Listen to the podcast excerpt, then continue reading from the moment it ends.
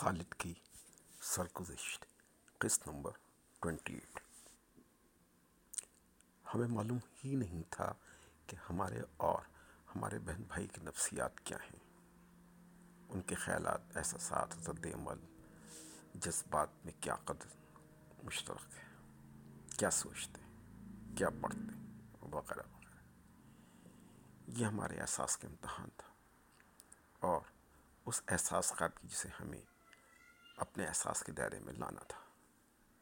کیا خوبصورت منظرنامہ تھا، تمام بہنوں کی آنکھوں میں حیرانی بھی تھی، خوشی بھی تھی اور گھبراہٹ بھی تھی کہ بھائی کے ساتھ یہ گان گٹ کا کیسے مظاہرہ کیا جائے، اور اپنے جذبات اور احساسات کو بھائی کے دل میں کیسے منتقل کیا جائے۔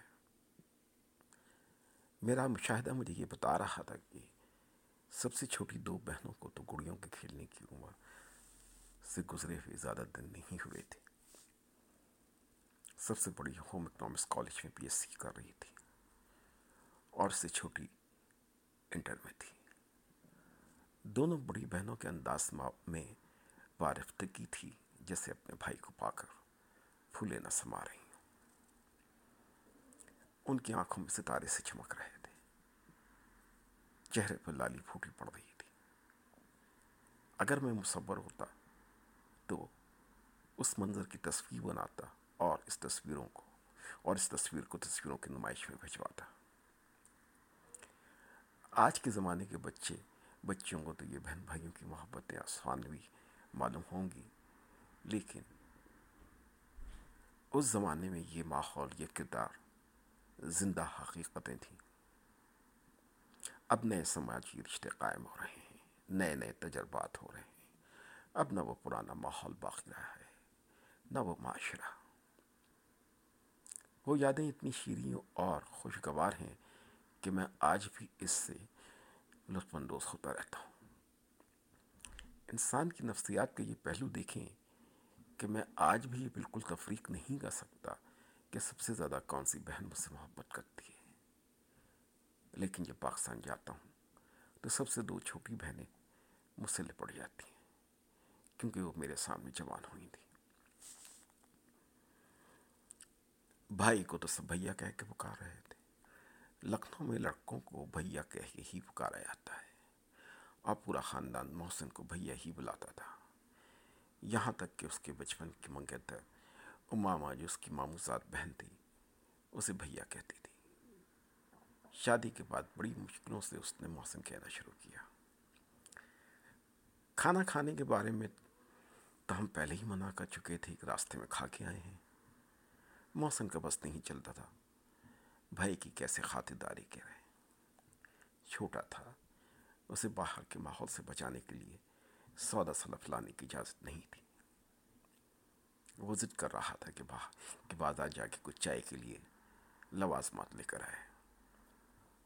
امی پیاس سے منع کر رہی تھیں اور سمجھا رہی تھیں، تمہارے پاپا بھی آتے ہوں گے۔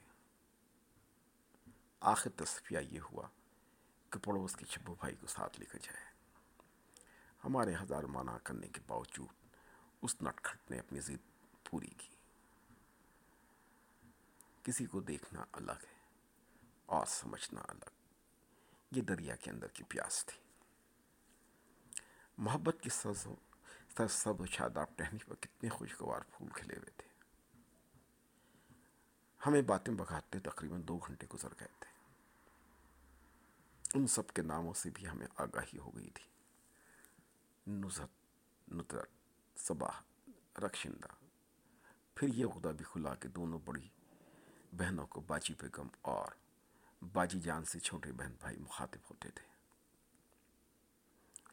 بڑی بہن نصرت کا تو ادبی ذوق بہت اچھا تھا، اور اس نے زندگی میں اپنے اس ذوق کی بہت اچھی آبیاری کی۔ وہ شعر و شاعری کرتی ہیں، اور آج ماشاءاللہ ہیوسٹن، امریکہ کی ادبی محفلوں کی جانی پہچانی شخصیت ہے۔ پاپا ابھی تک نہیں آئے تھے، اور سب کا شدید اصرار تھا کہ پاپا سے ملاقات کے بغیر نہ جائیں، انہیں آپ کا شدت سے انتظار تھا۔ اس زمانے میں ٹیلی فون تو ہر گھر میں ہوا نہیں کرتے تھے کہ پاپا تک خبر پہنچائی جائے کہ آپ کے برخوردار گھر میں آپ کا انتظار کر رہے ہیں۔ اور ہمیں حیدرآباد کی بس پکڑنے کی جلدی تھی، اس لیے ان سب کے اصرار کے باوجود رک نہ سکے اور سب لوگوں کی خواہش پوری کرنے سے قاصر رہے۔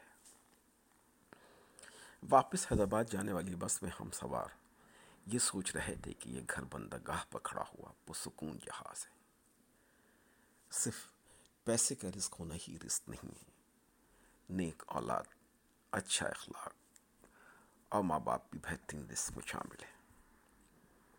مولانا رومی کی پسندیدہ دعا ہے، اے اللہ مجھے وہ طاقت نہ دے جس سے میں دوسروں کو کمزور کر سکوں، وہ دولت نہ دے جس سے میں دوسروں کو غریب جانوں، وہ علم نہ دے جسے میں چھپا کر رکھوں، وہ بلندی نہ دے جس سے مجھے اپنے سوا کچھ نظر نہ آئے، مجھے وہ سب کچھ دے جسے میں دوسروں کو بانٹ سکوں۔